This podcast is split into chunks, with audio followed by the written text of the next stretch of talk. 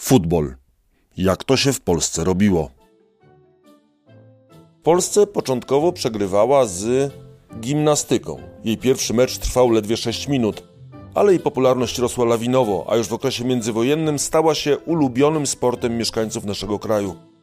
Jak wyglądał pierwszy mecz? Kiedy ruszyła liga? Czy 0 do 3 to blamasz? Kto komu dał przy kasie po pysku? Jak to możliwe, że w czasie okupacji w Warszawie regularnie grało aż 50 drużyn? Wreszcie, czy Ernest Wilimowski, fantastyczny piłkarz, rzeczywiście okazał się zdrajcą? Łukasz Starowiejski, zapraszam na kolejny podcast Muzeum Historii Polski. Po świecie piłki nożnej i jej początkach na ziemiach polskich oprowadzi nas dr Robert Gawkowski z Uniwersytetu Warszawskiego, autor książek o historii sportu. Witam. Dzień dobry. Część pierwsza. Pod zaborami. Gimnastyka czy piłka? Na ziemiach polskich zaczęło się od właśnie od pojedynku towarzystw gimnastycznych w 1894 roku. Tak, zgadza się ten pierwszy mecz, historyczny mecz Towarzystwa Gimnastycznego Sokół z Lwowa i gimnastyków z Krakowa. Mecz miał uczcić wielki zlot Sokołów. Tam nie tylko towarzystwa gimnastyczne z tych dwóch miast uczestniczyły na terenie błoni lwowskich, ale i gimnastycy z całej Małopolski. Polscy gimnastycy, bo takie były początki sportu polskiego, że gimnastykowano się że dbano o rozwój fizyczny w ten sposób, że wspólnie razem urządzano wycieczki. I któremuś z tych sokołów przyświecała taka oto myśl, że spróbujemy nowej dyscypliny sportowej rodem z Anglii, czyli futbolu. I umówiono się, że na tym zlocie, który miał uczcić bitwę pod Grunwaldem, zwyciężyły y, Sokoły z Lwowa 1-0. To nie ma większego znaczenia, bowiem tak naprawdę ten mecz trwał on zresztą 6 minut, dlatego że umówiono się, gramy do pierwszej bramki. I właśnie w szóstej minucie druh Włodzimierz Chomicki ten dzielny soku wpakował piłkę do siatki. Widzowie zapewne z ulgą przyjęli, że oto w tym tumanie kurzu wreszcie nie, będą musieli oglądać niechcianej, nielubianej, niezrozumiałej jeszcze gry. No i na tym koniec. Takie były te początki, prawie że niezauważalne. Ja jeszcze ci wejdę w słowa a propos e, Sokoła i jego podejścia do piłki nożnej. Organ prasowy z 1896 roku ostrzegał, zacytuję, kto widzi u nas grających w piłkę nożną, ten nie pomyśli nawet, że ta zabawa stać się może w razie zbytniego zapału przyczyną śmierci lub kalectwa któregoś z biorących w niej udział. No właśnie, w domyśle, gdzieś tam w tyle głowy była przecież walka o niepodległość. My, sokoły, będziemy prężnymi, młodymi Polakami i na każde hasło staniemy do boju. Lepiej będziemy biegać po okopach i wygonimy zaborców z kraju. A jeśli będziemy grali w piłkę nożną przeciwko sobie, no to właśnie czymś takim to się może skończyć. Mordowiciem. Ten i ów będzie ranny, kontuzjowany. No i e, cóż to za sport? Czemu to miałoby służyć? No dobrze, ale e, nawet jeżeli oficjalnie władze Sokoła i różne inne środowiska mówiły, że piłka nie jest zbyt pomocna, fajna, nie wiem jaka, e, no to ten futbol z roku na rok zyskiwał zwolenników. Zyskiwał. No już kilka lat wcześniej dr Jordan ściągnął taki egzemplarz futbolówki z Anglii. E, z, zakładał pierwsze zespoły, które w ogrodach Jordana tam w Krakowie grały w piłkę nożną. Mniej więcej dekadę później to samo się działo w Warszawie, tu w ogrodach Rała, czy takiego odpowiednika doktora Jordana, zaczęto też kopać w piłkę nożną między drużynami szkolnymi. No i także i w tym trzecim zaborze podpatrywano, jak niemieckie kluby uczestniczą w rozgrywkach, no i zaczęły powstawać polskie zespoły w zaborze niemieckim. Zasady były coraz bardziej rozumiane. Kilkakrotnie na początku XX wieku wydawano po polsku przepisy do gry w piłkę nożną. I mimo tych pierwszych oporów, o których mówiliśmy, to futbol pomału rósł w siłę. Przede wszystkim w Galicji, bo tam, gdzie się zaczął najwcześniej. Dość powiedzieć, że na początku XX wieku, właśnie w Lwowie i w Krakowie, powstawały pierwsze kluby sportowe, które nie udawały, że uprawiają gimnastykę, ale mówiły wprost: My kochamy piłkę nożną.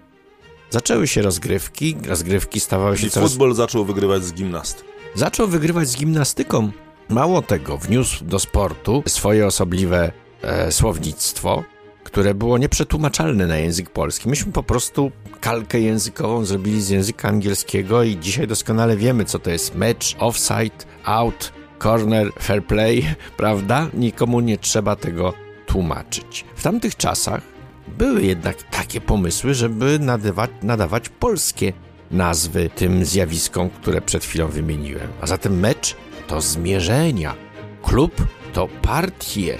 No, nie weszło to jednak do języka polskiego. No spalony wszedł. No spalony jako offside, podobnie i e, corner jako rzut rożny. Gdzieś odpowiedniki tych polskich słów e, są. No mecz też może być spotkaniem sportowym czy, czy piłkarskim występem. Mówiłeś o przepisach. Jakie te przepisy były na początku XX wieku? Czy ten, ta piłka nożna z początku XX wieku była podobna do tej z XXI? To zależy o jakim podobieństwie myślimy. No, gra tylu Generalnie... samo ludzi, jest piłka, są dwie bramki, to wiadomo, a, ale, ale, ale diabeł pewnie tkwi w, szczegółach. No tak, no z, drużyny nie miały rezerwowych. Rezerwowy mógł wejść tylko i wyłącznie wtedy, kiedy komuś ewidentnie stała się kontuzja, ktoś ze złamaną nogą był, no to wtedy ewentualnie rezerwowy mógł wejść. Natomiast nie było takiej możliwości zmienienia, bo słabo, słabo grał. E, drużyny nie miały numerów na plecach. Dopiero tuż przed samą wojną, bodajże w 1939 roku, wprowadzono właśnie te numery. Nie było kartek. Kolor żółty i czerwony, jasno kojarzony dzisiaj z zejściem z boiska lub z ostrzeżeniem, to dopiero lata PRL i to wcale te, nie te najwcześniejsze wprowadziły. Pewna ewolucja futbolu była, ale mniej więcej ta gra tak właśnie wyglądała jak i dziś. Wróćmy do tych, do tych samych początków.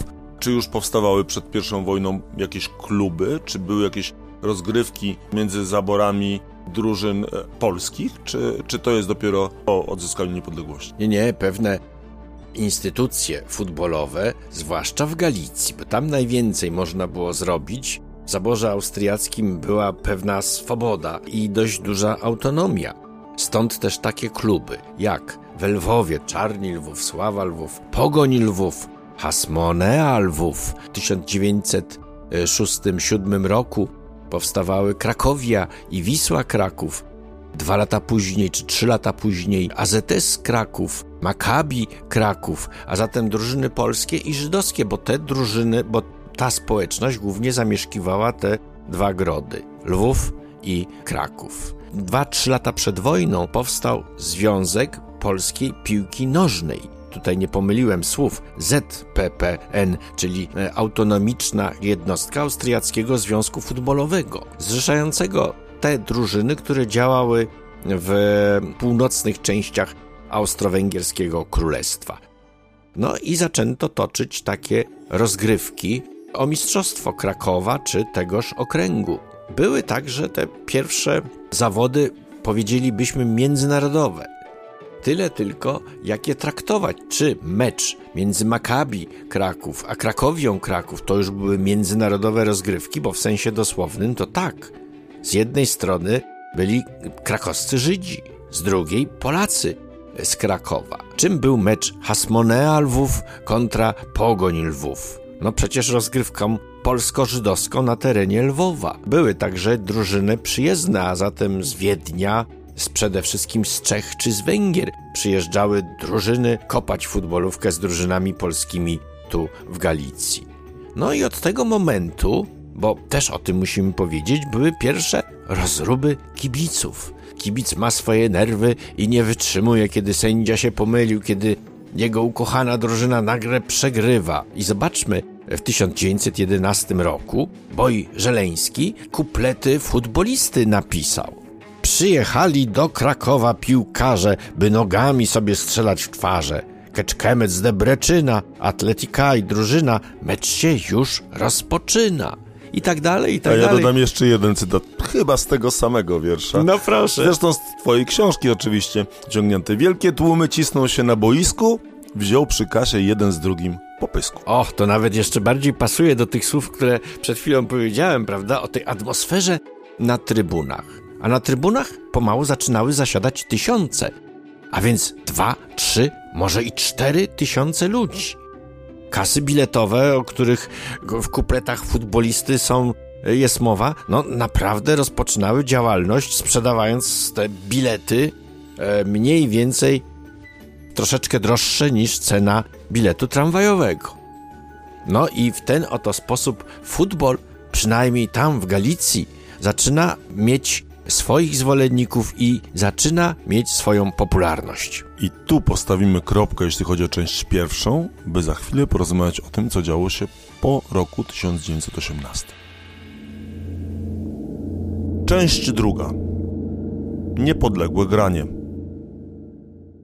Po odzyskaniu niepodległości można chyba powiedzieć, że piłka nożna na terenach Polski ruszyła z kopyta. No tak, to chyba najlepszym przykładem będzie pewna legenda, która utworzyła się w Łodzi.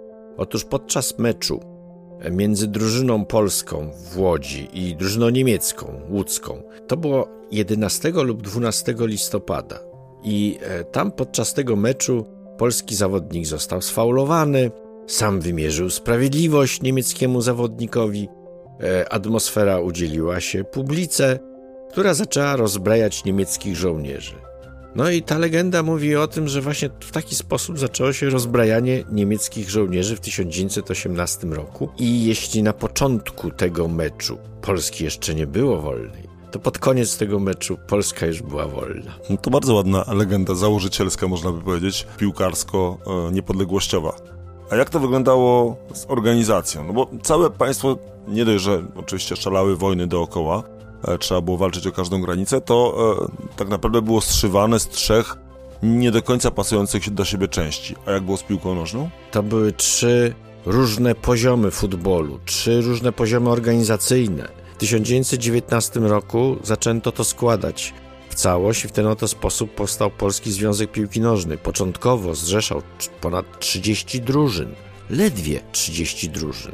W 1920 roku zaczęto organizować i przymierzać się do pierwszych mistrzostw Polski. No niestety czerwcu sytuacja na froncie stała się katastrofalna. Polskie wojska zostały wypchnięte z Kijowa i zaczęły przegrywać, stąd też rozgrywki zawieszono. Tylko w Krakowie dokończono tę grupę krakowską, bo to były najpierw rozgrywki grupowe, a potem miały być, nazwijmy to, finały. No, finały się nie odbyły w 20 roku, dopiero następnego roku, ale mieliśmy już ten szkielet Polskiego Związku Piłki Nożnej, czyli związki regionalne w Poznaniu w 20 roku, w tym samym roku powstał w Warszawie. E, tak wyglądająca struktura Polskiego Związku Piłki Nożnej w 21 roku, a więc rok po tym, po zwycięstwie nad bolszewikami, wyłoniła spośród swoich tych trzydziestu kilku drużyn pierwszego mistrza Polski, jakim była Krakowia. A potem, potem co roku już bez większych przeszkód, przynajmniej tych zewnętrznych, odbywały się Mistrzostwa Polskie. Od 27 roku po raz pierwszy odbyły się takim systemem zbliżonym do dzisiejszego, czyli rozgrywki ligowe. Bo wcześniej to były grupy regionalne i mistrzowie tych grup regionalnych grali między sobą o Mistrzostwo Polski. Tak jest, w Warszawie zwyciężyła, zwyciężała przez pierwszych kilka lat Polonia. W Poznaniu z reguły Warta. E, w Krakowie był bój między Wisłą a Krakowią, ale tam też znaleziono jakiś pomysł, żeby obie znakomite drużyny mogły uczestniczyć w tych mistrzostwach powiedzieliśmy trochę o powstającej lidze, powiedzmy też o reprezentacji. Pojechała do Budapesztu. W dodatku gdzieś tam pod, w połowie grudnia, kiedy u nas padał śnieg i już pora roku była nie taka do grania w piłkę. Były z tego powodu obawy, ponieważ naszym przeciwnikiem były Węgry. Co tu dużo mówić, e, tę drużynę dopasowano ze względów takiej przyjaźni polsko-węgierskiej i powodów politycznych, no a nie e, według poziomu bowiem poziom między raczkującą reprezentacją Polski, która właśnie tym meczem inaugurowała swoją działalność, a Węgrami, które już były mm, bardzo mocne futbolowo i uznawane za jeden z najlepszych e, zespołów w Europie. Dlatego też tam w Budapeszcie porażka 0-1 była dla biało-czerwonych sukcesem. E, tu wyróżniono bramkarza Janka Lota, który po prostu ekwilibrystykę wręcz w bramce uprawiał i ten jeden gol, tylko jeden gol stracony, to był sukces naszej drużyny. Powiedzmy o tym raczkowaniu reprezentacji. Bo po tym meczu z Węgrami przyszły następne. Grano głównie z sąsiadami. Nic dziwnego, że ten drugi mecz reprezentacji kraju odbywał się także z Węgrami. Tyle tylko, że to Madziarzy teraz przyjechali do Krakowa, więc niezbyt daleko i w dodatku do miasta, gdzie część z tych piłkarzy węgierskich y, już kiedyś grała. Trzeci mecz zagraliśmy y, ze Szwecją. A to ważny pojedynek, ponieważ właśnie tem, w tym meczu strzeliliśmy pierwszego gola. Węgrami ten drugi mecz w Krakowie przegraliśmy sromotnie 3-0. A, sromotnie to według dzisiejszych miary. W owym czasie gazety pisały zaszczytny wynik.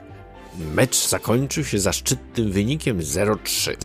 Ze Szwedami poszło nam już znacznie lepiej. Tam w Sztokholmie, w 20 którejś minucie, e, przy stanie 0-0, sędzia zarządził rzut karny. I oto nasz obrońca Józef Kloc kropnął pierwszą historyczną bramkę dla reprezentacji Polski. Kolejny mecz i kolejny smaczek tak naprawdę, tym razem związany z pewnym zawodnikiem. No mecz wyjazdowy z Rumunią 1-1, ale tu wiemy dokładnie jak wyglądała podróż naszych zawodników. Otóż dokumenty y, przygotowane specjalnie, żeby żołnierzom i pogranicznikom pokazywać, były źle przygotowane. Trzeba było poprawiać, pieczątki wbijać. No przecież musimy sobie zmysłowić, to są początki niepodległości tak państwa polskiego, jak i Rumunii w tych granicach. W związku z tym polsko-rumuńska granica to pewne nowum. No i polski zespół e, musiał być posiłkowany przez automobil z Krakowa, który specjalnie dowoził nad granicę dokumenty, żeby na przykład taki młodzian, 18-letni Jerzy Bułanow, przekroczył właśnie tę granicę, żeby mógł zagrać. I tu tajemnica zostanie zaraz wyjaśniona. Jerzy Bułanow to tak naprawdę Grigori Bułanow, piłkarz Rosjanin, który przyjechał uciekając przed rewolucją październikową do Polski. Ten dokument przywieziony nad granicę to był dokument piłkarza z Krakowa, Popiela, który był bramkarzem pasiaków. No więc ten dokument na nazwisko Stefan Popiel został przywieziony na granicę i Jerzy Błanow, kompletnie niepodobny do Stefana Popiela, mógł przekroczyć pod fałszywym nazwiskiem granicę i zagrać na meczu i tu pod nazwiskiem Jerzy Bułanow. Proszę pamiętać, że Polska nie była jeszcze w Federacji UEFA, FIFA. To dopiero w 23 roku Polska stała się członkiem tych organizacji. A dlaczego ten Jerzy Bułanow w ogóle zagrał? Był utalentowanym piłkarzem, zdradzał wyjątkowy talent wręcz do futbolu, grając w warszawskiej Koronie. Zaraz potem prze, przeszedł do warszawskiej Polonii, a więc był w drużynie, która z innymi zawodnikami, którzy zdobyli wicemistrzostwo Polski. To pierwsze z 21 roku. Z, y, wybranie do kadry młodego rosyjskiego piłkarza, jednego z najmłodszych z reprezentacji Polski, było strzałem w dziesiątkę. I zapewne wróżyłoby znakomitą karierę temu piłkarzowi, gdyby nie to, że w następnych latach, no będąc już członkiem FIFA, trzeba było przestrzegać pewnych norm, no i na lewych paszportach nie wypadało przekraczać granicy. W związku z tym Jerzy Bułanow cierpliwie czekał, aż zostanie wyrobione mu obywatelstwo polskie. Trwało to kilka lat, no i dopiero za kilka lat Jerzy Bułanow znów będzie biegał w koszulce z, białym orłem. I do tego, dodajmy, będzie nawet kapitanem reprezentacji. Najdłużej w historii Polski. To jest taki przykład piłkarza wyjątkowego fair play grającego, bardzo mądrego człowieka, on też i pisał książki. No, przeczytałem te książki i muszę powiedzieć, że to taki rodzaj harlekina, ale jednak spod pióra e, piłkarza książka wyszła. Jerzy Błanow całe życie grał e, od tego momentu, kiedy przeszedł do warszawskiej Polonii, to właśnie czarnej koszulce tego klubu. E, był też zafascynowany Polską. Szczerze pokochał nasz kraj. Druga wojna światowa i wtedy Jerzy Bułanow musiał emigrować z kraju. Nie mógł już do tej nowej ojczyzny wrócić ze względów politycznych i po 1945 roku do końca życia był emigrantem politycznym. W 1978 roku już starszy człowiek Jerzy Bułanow, tu w Polsce zupełnie wtedy zapomniany z powodów politycznych, szył takie małe biało-czerwone flagi i rozdawał dzieciom Polaków mieszkających w Buenos Aires. Podczas mundialu. podczas mundialu w 78 Jeszcze wróćmy roku. do, do Jerzego Bułanowa i jego przedwojennych e, meczów, bo jako kapitan wyprowadzał m.in. Polskę w meczach, które cieszyły się największym zainteresowaniem. Najważniejszych dla Polaków, meczach z Niemcami. Tak, takich spotkań odbyło się pięć, Polska-Niemcy, a Jerzy Bułanow był kapitanem pierwszego z nich. 33 roku w grudniu, a więc to już czasy Adolfa Hitlera, zawodnicy niemieccy występowali po raz pierwszy w takich swastykach na piersi. No jeszcze się nic nie zapowiadało, do czego to może doprowadzić. Jerzy Bułanow z biało-czerwonym proporczykiem serdecznie przywitał kapitana reprezentacji Niemiec, coś tam próbował po niemiecku grzecznościowego powiedzieć i wtedy ten kapitan reprezentacji Niemiec po polsku, chociaż trochę takim łamanym polskim języku powiedział Panie Bulanow, mów pan po polsku. Ja jestem Polak z Zagłębia Rury. To był Stanislaus Koberski. Człowiek, który też kilkakrotnie był zresztą kapitanem reprezentacji Niemiec, faktycznie urodził się w polskiej rodzinie, choć tam już wychował w Niemczech, em, tam chodził do szkół, ale tą polskość stale miał we krwi. Jak wyglądały te mecze reprezentacji? To było coś, czym żył cały kraj rzeczywiście?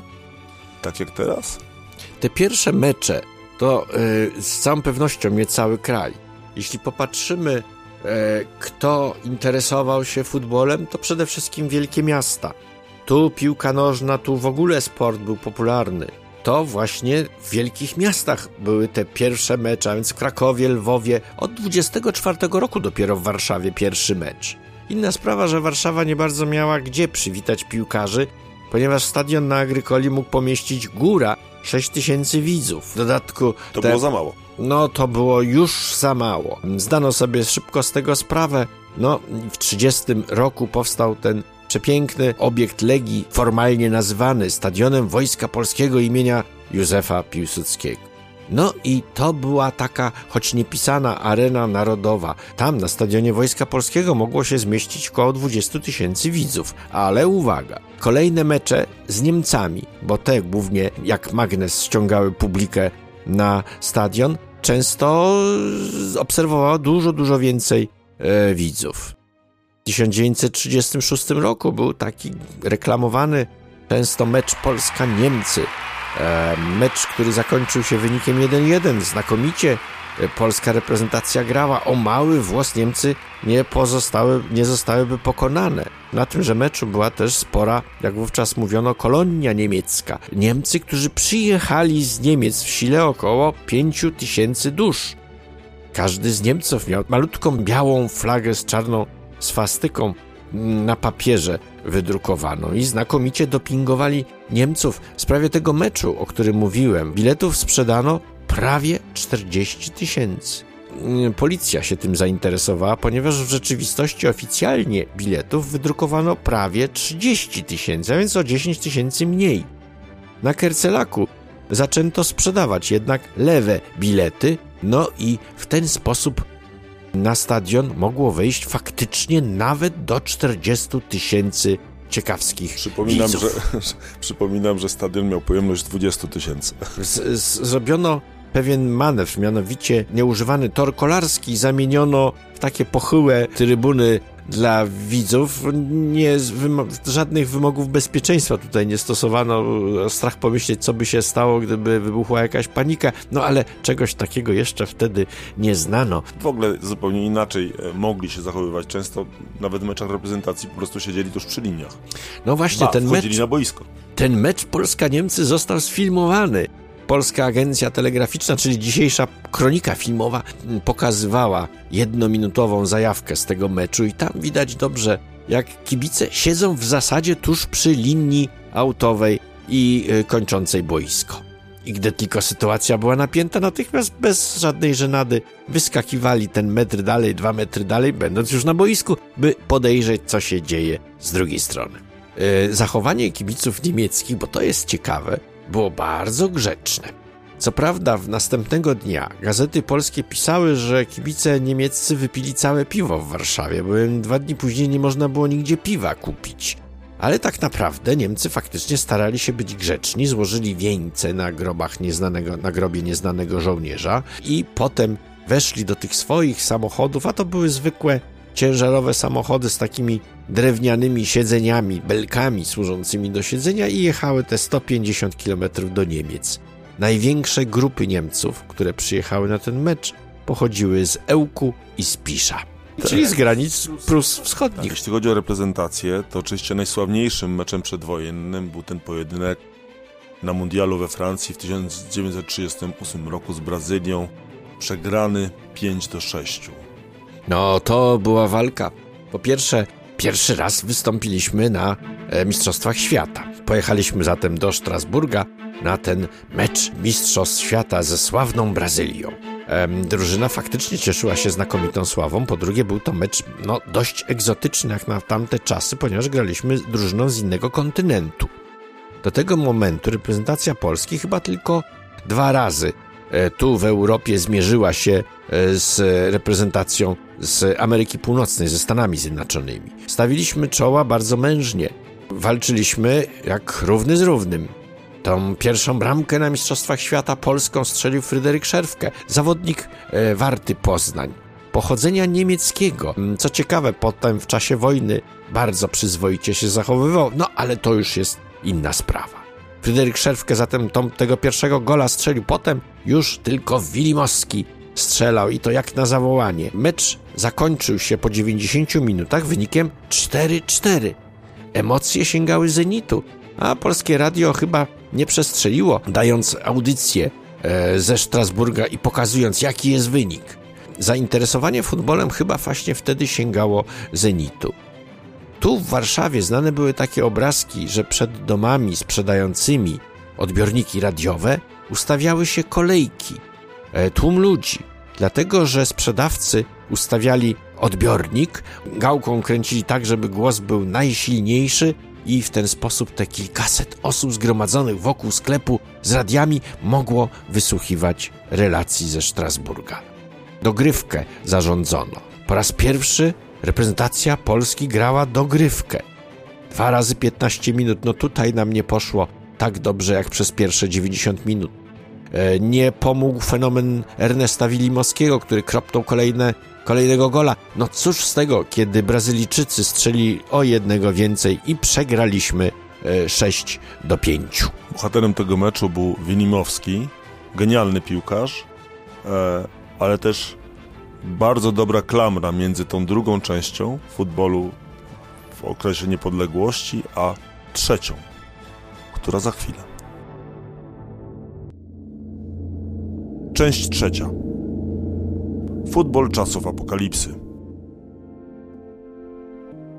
No właśnie, zacznijmy może od tego genialnego piłkarza, a trochę no nieszczęśliwej postaci tak naprawdę piłkarskiej, bo, bo, bo Winimowski był no, jednym z najwybitniejszych piłkarzy polskich w ogóle w historii, a przez kilkadziesiąt lat w tej historii w ogóle nie istniał. Komuniści wymazali jego nazwisko. No to już drugie nazwisko, o którym mówimy, które zostało wymazane, bo Jerzy Bułanow, Rosjanin, teraz Ernest Wilimowski, który no, też miał pewne kłopoty z identyfikacją z polskością, dlatego że um, urodził się jako um, Prandela, e, no i tak się złożyło, że gdybyśmy spojrzeli w jego e, etniczne pochodzenie, no to byłby albo Ślązakiem, albo Niemcem.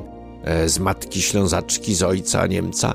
E, no ale ojczymem jego został pan Roman Wilimowski, który usynowił młodego chłopca i który dbał także o jego wychowanie fizyczne. Po przejściu z FC Katowic niemieckiej drużyny ten młody chłopak grał w ruchu Chorzów, no i strzelał gole jak na zawołanie. Jeszcze w 1938 roku, po ostatnim pojedynku z Niemcami, przegranym przez Polaków 1 do 4, sam Wilimowski mówił, że starał się grać jak może najlepiej, zawsze w biało-czerwonej koszulce gra dla ojczyzny swojej, stara się grać jak najlepiej, że czuje się Polakiem i jest to jakaś plotka pomawiająca go, że nie jest patriotą. No, weryfikacją tego był, były kolejne lata, już wojny. Ernest Wilimowski, tak jak strzelał gole przed wojną dla reprezentacji Polski, tak później dla, dla, tak później dla reprezentacji Niemiec. No, godzi się jednak przypomnieć, że jeśli by odmówił podpisania Volkslisty i przystąpienia do tych rozgrywek niemieckich, to młody Ernest Wilimowski zamiast na boisko na inny mecz pojechałby po prostu na front wschodni. Więc jakiż miał wybór ten chłopak, który faktycznie był przecież etnicznie nie Polakiem, tylko albo pół Ślązakiem, pół Niemcem. Tu nie było prostych rozwiązań. Miałem tą mm, y, przyjemność kiedyś spotkać się z panią Sylwią, córką Ernesta Wilimowskiego. Pytałem właśnie o te zagadnienia. Ernest Wilimowski, kiedy już dożywał swoich lat, gdzieś tam w RFN siedząc, e, tam bardzo tęsknił za swoim Śląskiem, kochał swój Śląsk, chętnie by do Polski przyjechał. Gdy jednak by przyjechał do Polski, wówczas zacząłby tęsknić za Niemcami. No, taka to była takie to było to rozdwojenie duszy tego chłopaka z wyjątkowym talentem e, i także z tym swoim szóstym palcem u nogi. Bo tak w rzeczywistości było, pani Sylwia potwierdziła, że w jednej z nóg miał e, szósty palec. Tych historii oczywiście Ślązaków jest więcej, ale zostawmy je. E, przejdźmy tak do tego, co działo się w czasie wojny, bo wydawałoby się, że jak jest wojna, to nikt nie pomyślałby nawet o rozgrywaniu meczów piłkarskich, a co dopiero organizowaniu jakichś rozgrywek lig. No może okupanci mogliby sobie na to pozwolić, no ale nie okupowani. Tymczasem było zupełnie inaczej. Kiedy się dobrze zastanowimy, to się okaże, że kiedy armaty przestają strzelać i zaczynamy być okupowanym krajem, to człowiek dąży do tego, żeby coś mu przypominało zwykłe, przedwojenne, pokojowe czasy.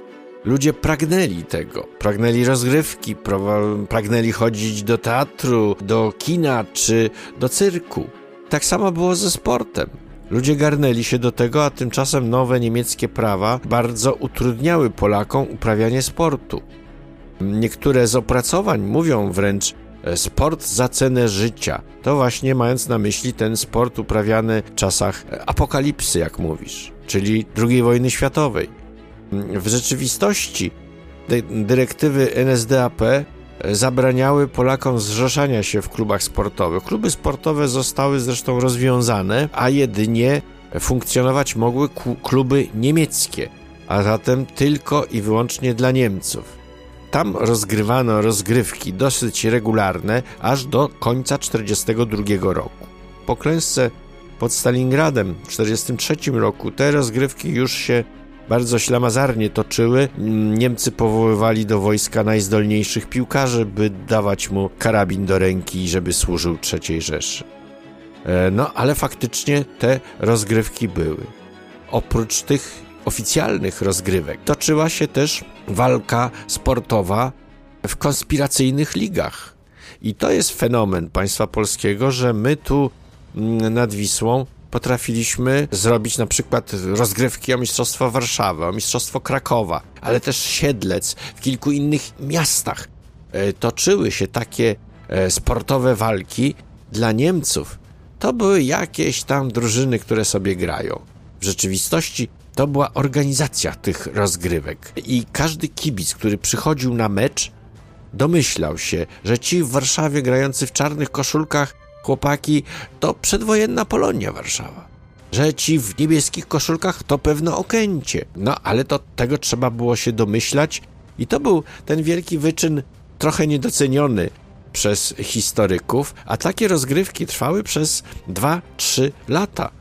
Rozgrywki o Mistrzostwa Warszawy potrafiły zmobilizować publikę nawet do 2-3 tysięcy widzów. Zdarzali się wśród nich także żołnierze Wehrmachtu czy Luftwaffe. Oczywiście ci, którzy nie mieli pojęcia o tym, że to był mecz w rzeczywistości o Mistrzostwo Warszawy, czyli między niebieskimi i czarnymi, a my już wiemy, że to były te najlepsze drużyny warszawskie. Czyli to nie było tak naprawdę, że, że, że groziła za takie e, granie piłkę nożną, nie wiem, śmierć, wywózka, to aż tak nie było. Nie było aż tak groźnie. Gdybyśmy założyli, że gestapo by się do tego mocno przyłożyło i udowodniłoby, że oto organizowane są ligowe rozgrywki i to jest zespół ludzi, którzy organizują te rozgrywki, to wówczas można było się spodziewać najcięższych kar. Na pewno zesłania do obozu. No ale takiego wypadku nie było. Zdarzało się, że przyjeżdżały budy niemieckie, okrążano stadion, tak na przykład było e, w Karczewie, E, albo w Piasecznie, No, ale to, e, przypomnijmy, zdarzało się też na dworcach kolejowych. Tam, gdzie było dużo ludzi, tam Niemcy robili takie łapanki i wyłapywali tych, którzy nie mają silnego, tak zwanego silnego Ausweisu, czyli silnej kenkarty mówiącej, że jest się pracownikiem na przykład w zakładach zbrojeniowych. Jeśli ktoś nie miał zatrudnienia, no to wtedy mógł się liczyć z tym, że dostanie bilet na roboty w głąb Niemiec. W Krakowie odbywały się m.in. święte derby i przeczytałem, że e, doszło nawet do starcia kibiców i to starcia na pięści. Niemiecki komendant dzielnicy, który był byłym piłkarzem, a miał on powiedzieć tak: A, kibice, na całym świecie są tacy sami. Niech się biją. Faktycznie po meczu Wisła Krakowia coś takiego się zadziało, gdzieś tam jakiś karny był kontrowersyjny, ale bywało i tak, że na przykład tu, w Warszawie, e, drużynie Korona, o takiej nazwie, dwóch zawodników to byli rodowici Niemcy. E, inna sprawa, że to byli Niemcy warszawiacy, którzy od kilku pokoleń zamieszkiwali e, to miasto. Henryk Milke nazywał się jeden z nich, był jednym z najlepszych piłkarzy korony, no i uczestniczył w tych tajnych rozgrywkach. Razu pewnego bracia Milke zaprosili resztę swojej drużyny, korony, na herbatkę z prawdziwym cukrem i z powidłami nawet. Nie wiem, czy pamiętasz, no wtedy to się jadło jakieś substytuty cukru, e, sacharynę, ale herbata z prawdziwymi powidłami i z cukrem? W związku z tym cała drużyna ochoczo poszła do mieszkania Milków, którzy mieszkali w dobrej dzielnicy na Powiśle, oczywiście dzielnicy tylko dla Niemców. No i tam wchodzą do salonu i co widzą? Wszyscy struchleli, no bo e, wisiał dużych rozmiarów portret Adolfa Hitlera. Kompletnie z, zdezorientowana drużyna korony, e, sami polski chłopcy z wyjątkiem tych dwóch braci Milke, nie wiedzieli co mają zrobić. E, no i wtedy bracia Milke, bodajże starszy z nich, powiedział tak. Spokojnie, chłopaki. My Niemcy tak musimy, ale my go wcale nie szanujemy. Zapytam jeszcze o ligi, które były oficjalne przez dwa lata mniej więcej na terenach okupowanych przez Rosjan. Oczywiście swoiste, ale z udziałem polskich piłkarzy, w tym Kazimierza Górskiego na przykład. No masz rację, bo my skoncentrowaliśmy się tutaj na okupacji niemieckiej, ale przecież do czerwca 1941 roku to była też okupacja sowiecka. No i polscy sportowcy byli wcielani do różnych radzieckich klubów, kompletnie nie szanujących e, miejscowe układy, tradycje, e, nazewnictwo, mm, a zatem były to dobrze znane nam z późniejszych lat nazwy Spartak, Dynamo, Lokomotiv, Budiewiestnik. No, w ten oto sposób we Lwowie e, zamiast Hasmonei Lwów, zamiast Pogoni Lwów, Czarnych Lwów, nawet ukraińskiej Ukrainy Lwów, Lwiw, powstawały właśnie takie nowe twory, do których wrzucano piłkarzy z różnych narodowości, nie szanując ich tradycji. A w takim Dynamo czy Lokomotiv mogły grać zarówno Kazimierz Górski, jak i inni piłkarze Pogoni Lwowskiej, jak i piłkarze ukraińscy czy żydowscy. No i tak oto takie rozgrywki faktycznie toczyły się aż do czerwca 1941 roku.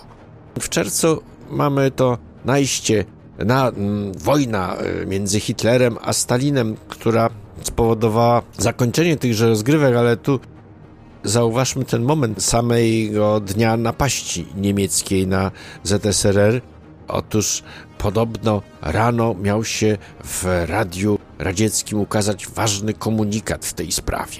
To Józef Stalin miał wygłosić tekst mówiący, nawołujący rodaków do walki z nowymi wrogami. E, jakież było zdumienie ściągniętych na różne place apelowe w zakładach pracy radzieckich robotników, gdy zamiast ogłoszenia o wojnie swojego wodza nadano 15-minutową gimnastykę. Józef Stalin przez kilka następnych dni milczał i nie było to jasne, czy naród radziecki wojuje już z Hitlerem, czy jeszcze nie. A podsumujmy zatem, bo ta pierwsza część e, naszej rozmowy dotyczyła pionierów futbolu polskiego. Potem mówiliśmy o II Rzeczpospolitej, o rodząco o niepodległości. Ja mówiłem o trzydziestu kilku zespołach, które tworzyły Polski Związek mm, Piłki Nożnej. E, no więc e, porozmawiajmy troszeczkę o finale, o tym, co było w 1939 roku. Efekt był taki, że w Polskim Związku Piłki Nożnej było ponad 950 drużyn. Po boiskach piłkarskich całej II Rzeczpospolitej biegało ponad 125 tysięcy piłkarzy zarejestrowanych w PZPN-ie. Futbol był zdecydowanie najpopularniejszy i były takie mecze, jak mówiliśmy, z Niemcami, gdzie potrafiono zgromadzić na stadionie nawet 40 tysięcy widzów. Futbol rządził duszami kibiców polskich. Dziękuję bardzo.